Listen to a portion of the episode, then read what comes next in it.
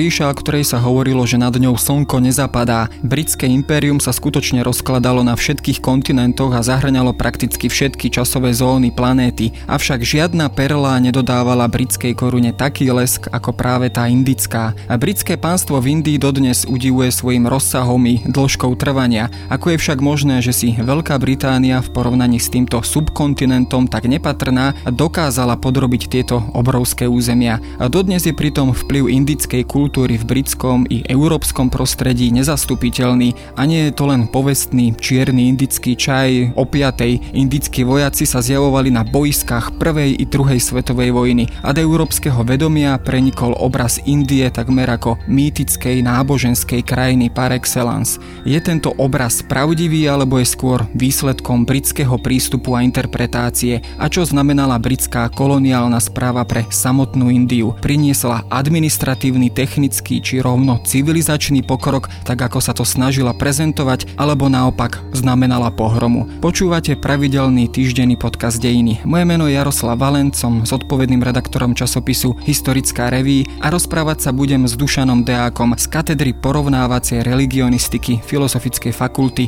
Univerzity Komenského v Bratislave.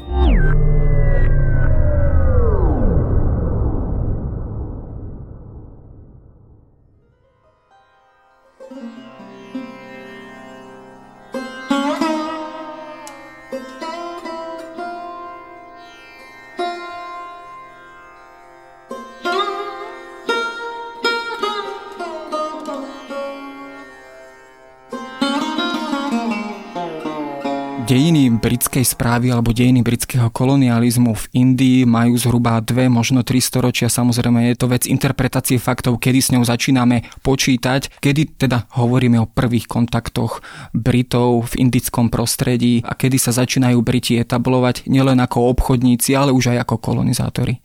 Tak britská prítomnosť v Indii sa dá časovo odmerať, tak povedzme, hovoríme o zhruba 250 rokoch s pár rokmi návyššie hore dole. Ale čo sa týka tých prvých kontaktov, tak e, môžeme hovoriť o tom, že Briti mali svoje obchodné záujmy. V rámci britských obchodných záujmov prichádzalo k e, vzniku obchodných spoločností, ktoré obchodovali e, s východom, všeobecne. Dá sa povedať, hovoríme o viacerých takýchto spoločnostiach. Jednou z tých úplne prvých bola Moskovská spoločnosť, to hovoríme o polovici 16. storočia, potom tzv. Levantská spoločnosť, ktorá sa zložila z dvoch, benátskej a tureckej spoločnosti.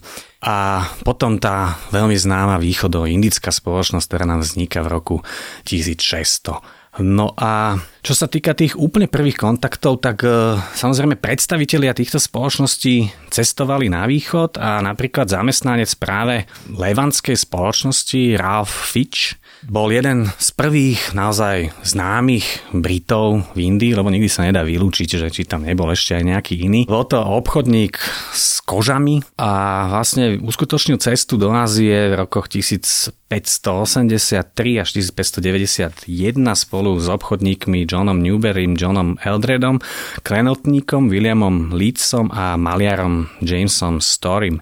A boli zajatí v Hormuze, čo je vlastne ešte na pol ceste v Perskom zálive. A oslobodený vďaka svedectvu jezuitov, z ktorých zaujímavosťou je práve to, že bol jeden e, britský jezuita, Thomas Stephens, ktorý napísal aj tzv. Christa Puránu, jedno z indických jazykov v maračtine, to znamená príbeh o Kristovi. A tento práve, keď ich zajali vlastne Portugálci, tak dosvedčil, že sú to cnostní obchodníci s teda cnostnými záujmami a tak ich pustili a vlastne sa s Portugálcami dostali do Goji, eh, kde už medzi tým Portugálci boli etablovaní a Fitch teda neskôr ušiel z Goji a vydal sa smerom do Agry, kde sa stretol aj s panovníkom Akbarom Veľkým, precestoval celú severnú Indiu a neskôr sa stal vlastne poradcom východoindickej spoločnosti. Potom druhé také veľké meno je Sir James Lancaster, ktorý viedol prvú úspešnú výpravu britských obchodníkov do južnej, ale predovšetkým do juhovýchodnej Ázie, pretože je takým známym klíše, že sa vlastne obchodovalo najmä s korením.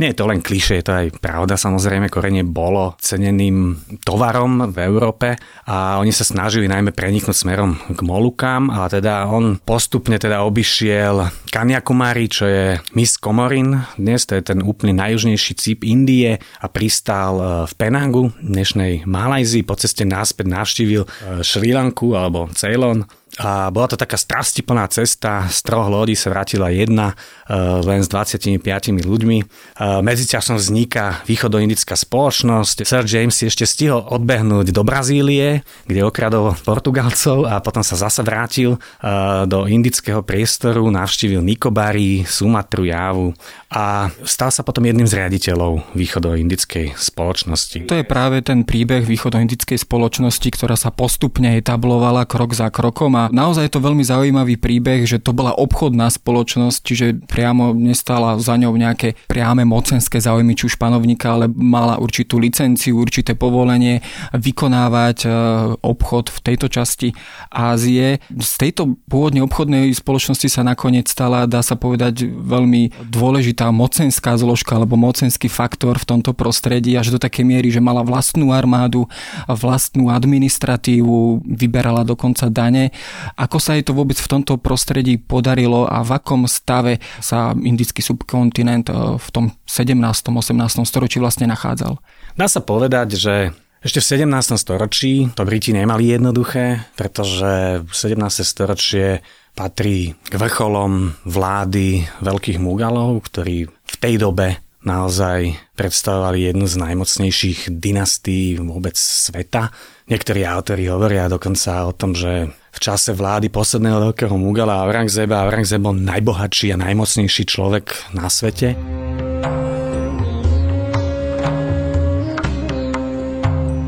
No a Briti tak postupne získavajú teda povolenie na obchod. Najprv teda v 39. sa začala stávať pevnosť svätého Juraja v Madrasi a v dnešnom Chennai. Potom v roku 1661 kúpili od Portugalcov Bombay a postupne sa začínajú presadzovať aj na východe v Bengálsku a keď si to tak zhrnieme Surat, Madras, Bombay, Bengálsko, tak vlastne obkolesili Indiu svojimi faktóriami e, z každej strany. No a v čom sa nachádzal ten indický subkontinent?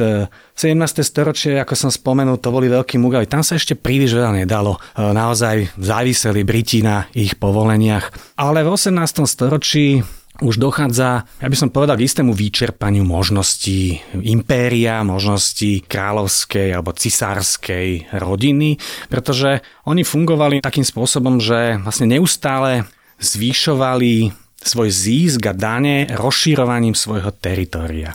No lenže práve koncom 17.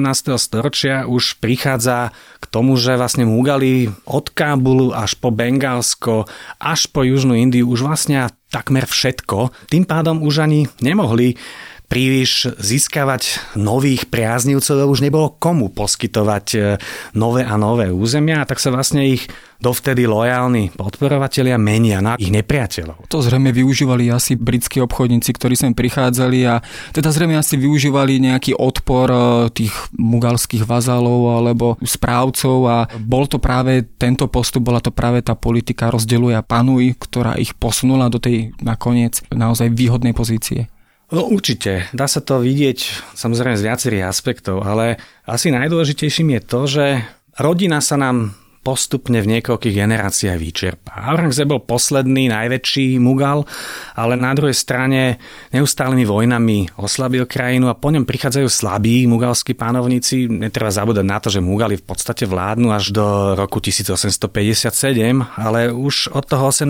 storočia ich moc pomaly upadá a získavajú moc e, no predovšetkým tí generáli, správcovia mugalských území, lebo tam je trošku rozdiel medzi slovom vazal a mansabdar, čo znamená vlastne človek, ktorý správuje istý džagír, teda isté územie, ale on môže byť aj presunutý z jednej časti Indie na druhú, čiže nemá to v dedičnej držbe. No a medzi takýchto správcov môžeme radiť potom v 18. storočí no teda sa derú do popredia bengalskí návábovia, maharadžovia, ráč Račputsky, lebo Račputovia tvorili veľmi významnú zložku indickej armády, napríklad slávny Jaipur, založený eh, Jai Singhom II. z Amberu, eh, do ktorého dneska prúdia množstva turistov, je vlastne výsledkom toho uchopenia si moci Ráčputmi v Ražastane, alebo napríklad eh, v Majsúre, v Južnej Indii, Haidar Ali a jeho syn Sultán typu, to boli ďalší panovníci, ktorí si vykrojili časť pre seba. Ďalším samozrejme boli Marátovia, teda Maratská konfederácia v Strednej Indii, ktorá postupne rozširovala svoje právomoci až nakoniec sa stala tým úplne najúspešnejším kandidátom na moc. Sikovia v druhej polovici 18. storočia pod eh, vládou Ranjita Singha, to sú ďalší kandidáti na moc, ktorí vlastne vytvorili v Panžabe úspešný štát, založený 1792 až vlastne po 40. roky 19. storočia tento štát prežil, až kým ho teda Briti viac menej nezlikvidovali. Aké vzťahy mali s týmito, povedzme, vazalmi a bol to práve ten vzťah, ktorý nakoniec Britov postavil do toho vedúceho postavenia v samotnej Indii? Áno, ono je to v podstate otázka toho, že tak ako sa zmenila tá mocenská štruktúra, to znamená, že už viacej dominovali, nazvime to, regionálne mocenské formácie. Keď regionálne nesmieme v tomto ohľade brať e, naozaj v takom tom našom zmysle ako niečo malé, lebo v prípade Nizáma z Hyderabadu hovoríme o naozaj obrovskom štáte alebo Maratskej konfederácii, to sú proste štáty, ktoré vládnu nad miliónmi ľudí, ale tak môžeme ich brať ako regióny. No, samozrejme, hovoríme v úplne iných mierkách zrejme, takže... Áno. A teda oni vlastne sú všetci súčasťou mugalského dvora. Ale majú reálnu moc. Ten mugalský pánovník je už vlastne bábkovou postavou, je to taká bábka na dvore, ktoré sa síce oni kláňajú, dodržiavajú dvorské zvyklosti, ale vlastne väčšina daní, väčšina ziskov ide k ním, majú vlastné armády. No a zároveň, čo je veľmi dôležité, je, že tieto regionálne mocenské formácie dokázali potom ťažiť z obchodu. Pretože Briti, ale už aj prednenie Portugálci v podstate, čo prinášajú, je to, že zapájajú Indiu, ja by som povedal, do svetového obchodu.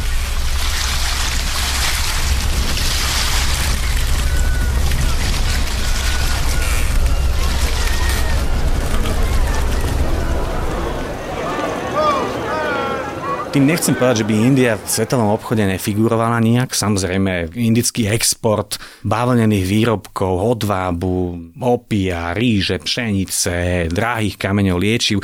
On existoval aj predtým, ale zároveň India bola ešte takouto medzistanicou medzi tovarmi z Číny smerom do Európy, ale tým, že britská prítomnosť naozaj už v 18. storočí sa pohybuje po celom globe, tak dokážu ponúkať e, iné obchodné možnosti a tým pádom e, vlastne tieto regionálne mocenské formácie majú záujem na tom, aby s Britmi spolupracovali. A vlastne východoindická spoločnosť alebo pán spoločnosť, teda Kompany Saheb, tak e, to je tiež jeden z tých subjektov, akurát, že on ešte vtedy nemá žiaden štát. E, alebo ničomu nevládne ešte, povedzme, na začiatku 18. storočia. Toto sa mení po bitke pri Palási, keď e, v 60. rokoch 18. E, storočia, kedy vlastne Briti získavajú nadvládu nad Bengálskom, ale zároveň už získavajú aj právo od mugalského cisára samozrejme vyberať dane. Tým pádom už aj administrovať a už priamo vládnuť v krajine. A vtedy zhruba od tej polovice 18. storočia vlastne už e, môžeme hovoriť aj o doslova mocenskej prítomnosti Britov v Indii.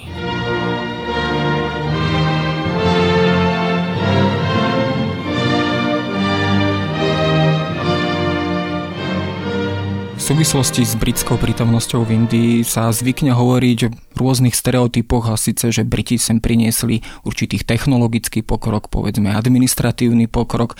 Oni to často interpretovali ako určitú civilizačnú misiu, aby ospravedlnili svoju povedzme prítomnosť e, na indickom subkontinente. Zodpoveda to realite, alebo je to naopak koloniálna propaganda, čo znamenala vlastne britská prítomnosť pre bežných indických ľudí, pre bežné etnika, ktoré sa na tomto subkontinente v tom čase nachádzali? Odpovedať sa dá, že aj aj. Je to jedno aj druhé. Pretože priradiť, povedal by som, pokrok, ktorý India od časov britskej prítomnosti vlastne zažila a tie zmeny, ktoré aj v súvislosti s Britmi prišli, priradiť to len jednej strane je ahistorické. Potom dá sa poprieť pozitívne vplyvy britskej správy. Napríklad to, že e, zjednotili Indiu, nie úplne, ale do istej miery. Aj hospodársky ju prepojili mocenský železnicami a tým pádom ale po železniciach sa presúvala armáda, tovary, vytvorili istú sieť, tak e, áno, to sú všetko pozitíva, ale čo je možno najdôležitejšie uvedomiť si je, že v istom ohľade Británia z Indiou zdieľala prechod k modernému svetu, tak ako ho poznáme dnes. Teda on to nebol prechod jednoduchý a preto je často aj označovaný ideo pokroku, zlepšenia, konec koncov aj slovenské slovo moderný v sebe tento význam obsahuje. No že pokrok, modernita nesie zo sebou aj nejaké obete. Rolník, ktorý trpel tou fragmentarizáciou mocenskej sféry, čo samozrejme zvýšilo jeho daňové zaťaženie a v tomto Briti sa s rolníkmi príliš nehrali a teda boli známi tým, že veľmi dôsledne a neraz kruto vyberali dane, no tak ten si ako príliš tých eh, výdobytkov neužil. Hej. Iná otázka je, že napríklad tá globálna moc Británie, kráľovstva, teda nad ktorým slnko nezapadalo, tak prispela potenciálu získať zo vzájomného vzťahu čo najviac. Čiže zjednodušne môžeme hovoriť o koloniálnom područí, do ktorého Indiu Británia dostala, ale keď zohľadníme všetky faktory, tak môžeme ukázať na profit Indov z kolonizácie. Napríklad taký tzv gentlemani Bengálska, Badralok, to boli ľudia, ktorí sa neskôr stali vlastne otcovia indického nacionalizmu, ale to boli ľudia dobre platení. Dodnes si myslím, že by sme vedeli ukázať aj medzi dnešnými politickými elitami, aj mocenskými alebo hospodárskymi elitami Indie mnohých ľudí, ktorí pracovali pre Britov. Podobne aj biznismeni typu ako napríklad Dvarkana Thakur, čo bol starý otec Rabindranath Thakura, alebo Jamshedji Tata, čo bol vlastne Parsi, prvý veľký industrialista. No tak e, títo všetci dokázali s Britmi obchodovať a zarobiť a výnosne teda zlepšiť svoj život, cestovať do Británie. Indickí obchodníci sa veľmi úspešne etablovali potom aj e, napríklad v britských kolóniách, ako napríklad v Južnej Afrike, alebo všeobecne v priestore Indického oceánu. No, Konec koncov aj samotný slávny Gandhi, on študoval v Británii, teda aj získal vzdelanie, veľmi dobré vzdelanie, vďaka, povedzme, keď to tak zjednodušíme, práve vďaka britskej prítomnosti v indickom subkontinente. Napriek tomu teda mnohí z týchto gentlemanov, ako ste spomínali, sa stali potom vodcami hnutia za nezávislosť, kedy naozaj začali Indovia samotní uvažovať o sebe napriek všetkým tým rozdeleniam, či už náboženským, etnickým, kedy začali o sebe premyšľať ako o povedzme jednotnom národe, indickom národe, ak to môžeme takto vôbec povedať, a kedy sa vlastne začína hnutie za nezávislosť voči britskému kolonializmu. V zásade takým otcom indického nacionalizmu bol Ramohan Roy. To bol príslušník Hadraloku, úradník, eh, ktorý pracoval pre východoindickú spoločnosť na prelome 18. 19. storočia. To bol človek, ktorý poprvýkrát vo svojich spísoch vyjadril myšlienku, že tak ako aj iné národy sveta a teraz si treba uvedomiť, že 19. storočie je naozaj v Európe to storočie nacionalizmu, tak tak ako aj iné národy sveta bojujú alebo snažia sa presadiť e, svoje národné záujmy, vytvárať národné štáty, tak podobnou cestou by mala ísť India. No a toto hovoríme o počiatku 19. storočia a potom sa samozrejme toto hnutie rozvíja myšlienka vlastnej vlády, teda Svarádžu, sa stáva čoraz populárnejšou. 1885 je založený Indický národný kongres, čo už je v podstate politická strana. Som hovoril o tých prepojeniach, tiež to bolo aj spolu s Britmi. Nezaložili si to Indovia bez Britov, no konec koncov to ani také jednoduché nebolo. Tam bola zrejme asi aj snaha trošku vtiahnuť tých Indov do samozprávy alebo do tých verejných vecí ako asi určitý kompromis. Počítala s týmto britská správa v budúcnosti, že sa samotní Indovia budú podielať na britskej vláde v Indii?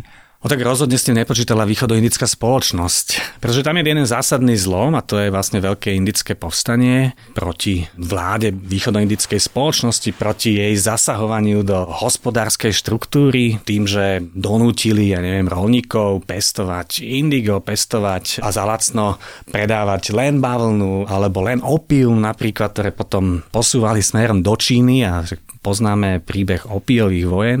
Tým pádom ničili tú domácu hospodárskú štruktúru, ešte zároveň urobili aj administratívne kroky, ktoré previedli moc do rúk, nazvime to veľkostatkárov alebo veľkých držiteľov zeme, zamindárov a voči tomuto sa jednoducho Indovia zbúrili.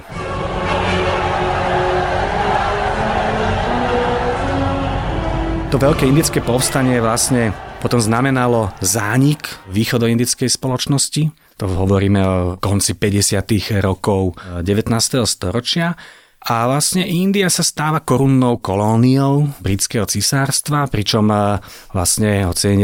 rokov už e, cisárovna Viktória teda je aj pánovničkou Indie, ona už sa stane cisárovnou a tým, že existoval už, povedal by som, tá sieť e, rôznych obchodných vzťahov a možnosti cestovať a spoznávať svet, tak jednoducho Indovia videli, čo sa deje v Európe a začali sa hlásiť o svoje práva a preto aj vznikol kongres a postupne sa začalo uvažovať o tom, že vlastne Indovia svarač dosiahnu, že im bude vláda odovzdaná, ale ten klasický koloniálny narratív je, že ale veď my vás to ešte musíme naučiť. Vy to vlastne ešte neviete. Vy nás tu potrebujete, inak by sa, sa prišlo k tej fragmentarizácii, pobili by ste sa medzi sebou a podobne. Tam, ako ste spomínali, samozrejme to odovzdanie neprichádzalo tak rýchlo a tak ľahko, ako si to Indovia predstavovali. Tam sa to ťahalo celé 20. 30. roky, celé medzivojnové obdobie prakticky. Prišiel teda až slávny pre nás, predovšetkým známy Mahatma Gandhi, ktorý prišiel s tou svojou veľkou slávnou politikou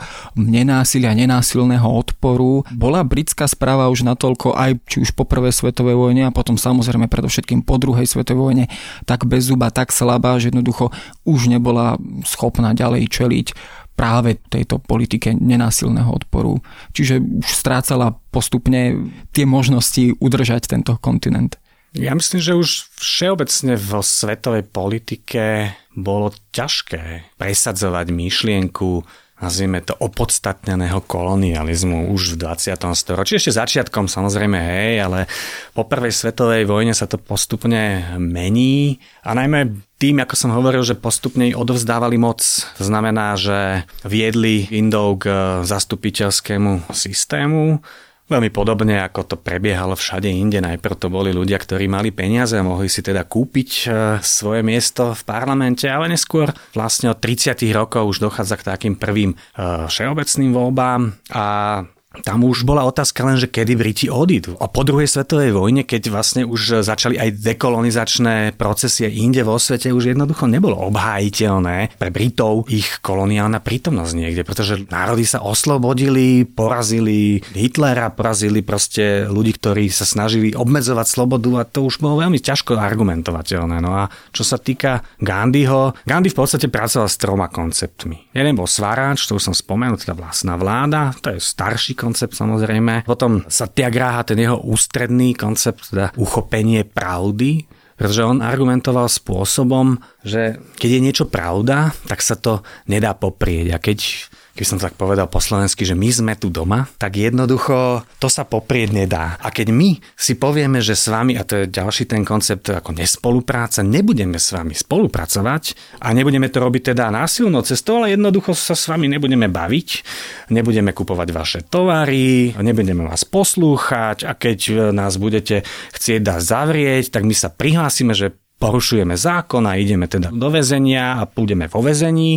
No ale komu budete vládnuť, keď my budeme mať takýto prístup? Hej? Čiže ono to bola vlastne geniálna Gandhiho taktika, nie že by neexistovali Indovia, ktorí nevolili násilnú cestu, teda cestu vojenskú, takú, akú poznáme z národno-oslobodzovacích bojov z Európy prakticky zo všadial, ale Gandhi pravdepodobne asi tým, že pochádzal z Gujaratu, z višnuistického prostredia, vegetariánskeho, zo vzťahu aj k ľuďom, k prírode a tak ďalej. Tak jednoducho koncept nenásilia, bol to pre ňo typický indický koncept. On sa dá aj povedať, že je to typický indický koncept, už siahajúci k budhovým časom. There is an indefinable, mysterious power that pervades everything. I feel it, though I do not see it. It is this unseen power which makes itself felt and yet defies all truth. Napriek tomu ten záver eh, bohužiaľ nebol príliš veselý, keď hovoríme už o indickej nezávislosti po druhej svetovej vojne. Indický subkontinent sa rozdelil na dve polovice, na tú pakistánsku moslimskú časť a tú indickú hinduistickú časť. To samozrejme sprevádzalo aj veľká miera násilia, sťahovanie obyvateľstva a tak ďalej. To indické národné hnutie pôsobilo z počiatku povedzme jednotne, aspoň na prvý pohľad. Napriek tomu došlo k rozdeleniu. Bol to povedzme aj výsledok toho britského pôsobenia na indickom subkontinente, že v záujme udržania vlastnej moci dokázali deliť Indiu či už po tej etnickej, náboženskej či inej rovine. No to je zložitá otázka, ale ja by som videl tú genézu rozdelenia v tom, že v 19. storočí prichádza do Indie myšlienka národa. Takú myšlienku Indovia predtým nepoznali a dá sa povedať, že aj v Európe sme v stredoveku ju nevnímali tak, ako ju vnímame dnes. A národa ako, nazvime to, jednotnej komunity, ktorá potom sa pomedzi seba si vyberá, volí svojich zástupcov a tak ďalej.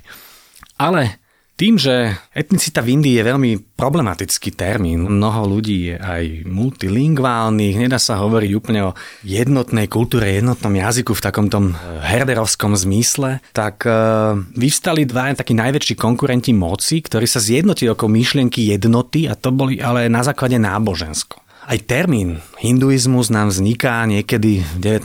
storočí a vlastne začína sa hovoriť potom síce o indickej nezávislosti, ale postupne tým, že je hinduistov viacej, tak ako naberá tá nezávislosť taký ten hinduistický nádych, ale oči tomu sa ozývali muslimovia. A ono to súvisí napríklad aj s pôsobením britských orientalistov ešte niekedy v 18. storočí, keď William Jones študoval indické právne spisy a britskí teda orientalisti začali deliť právne spisy na tzv. hindulo a muslimlo. A teraz samozrejme daní zástupcovia týchto komunít to začali využívať pre seba. A tým vlastne postupne sa vytvorila myšlienka, že my sme tu nejaký hinduistický národ, založený našej hinduistickej tradícii a muslimský národ. No a prirodzene, že Briti toho využili. Tým, že muslimovia boli menšinou, aj keď miliónovou, vtedy v desiatkách miliónov sa to rátalo, dneska už to rátame samozrejme stovkách miliónov, tak tú svoju prítomnosť predlžili práve tým, že nebola vyriešená otázka, že čo bude po odchode Britov. Pretože muslimovia, najmä Muhammad Ali Džinach, a nesmieme si ho predstavovať ako človeka, ktorý by bol, tak jak my máme zažité, ako fanatického muslima. On bol známy tým, že jedol bravčové a chodil v obleku a pil červené víno. To hovoríme o vodcovi teda moslimského hnutia za nezávislosť, pakistánskeho, keď to zjednodušíme. Áno, no tak on vlastne obhajoval ústavné postavenie menšiny. Lebo muslimovia sa báli toho, že keď príde k vytvoreniu celoindického parlamentu, tak jednoducho budú vždy prehlasovaní. Ale to sa potom postupne prenikalo medzi ľudí a jednoducho vznikali spory, ľudia sa obviňovali vzájomne e, medzi sebou, no až nakoniec došlo k tomu, že asi pre indických politikov aj vrátane teda už budúceho premiéra Jawaharlal Nehru a bola priateľnejšia cesta rozdelenia. Ako dodnes to vnímajú Indovia tragicky a ja myslím, že aj Pakistánci, aj keď Pakistán zase oddelenie poskytlo iné možnosti, čiže tam bude tá pozitivita väčšia, ale nakoniec ten subkontinent sa rozdelil. No a to už je príbeh na samozrejme osobitnú diskusiu, to by sme tu sedeli už ďalšiu minimálne pol hodinku. V každom prípade tomu sa určite niekedy vrátime, ale pohľad na britskú koloniálnu minulosť indického subkontinentu určite dodnes inšpiruje. Ďakujem.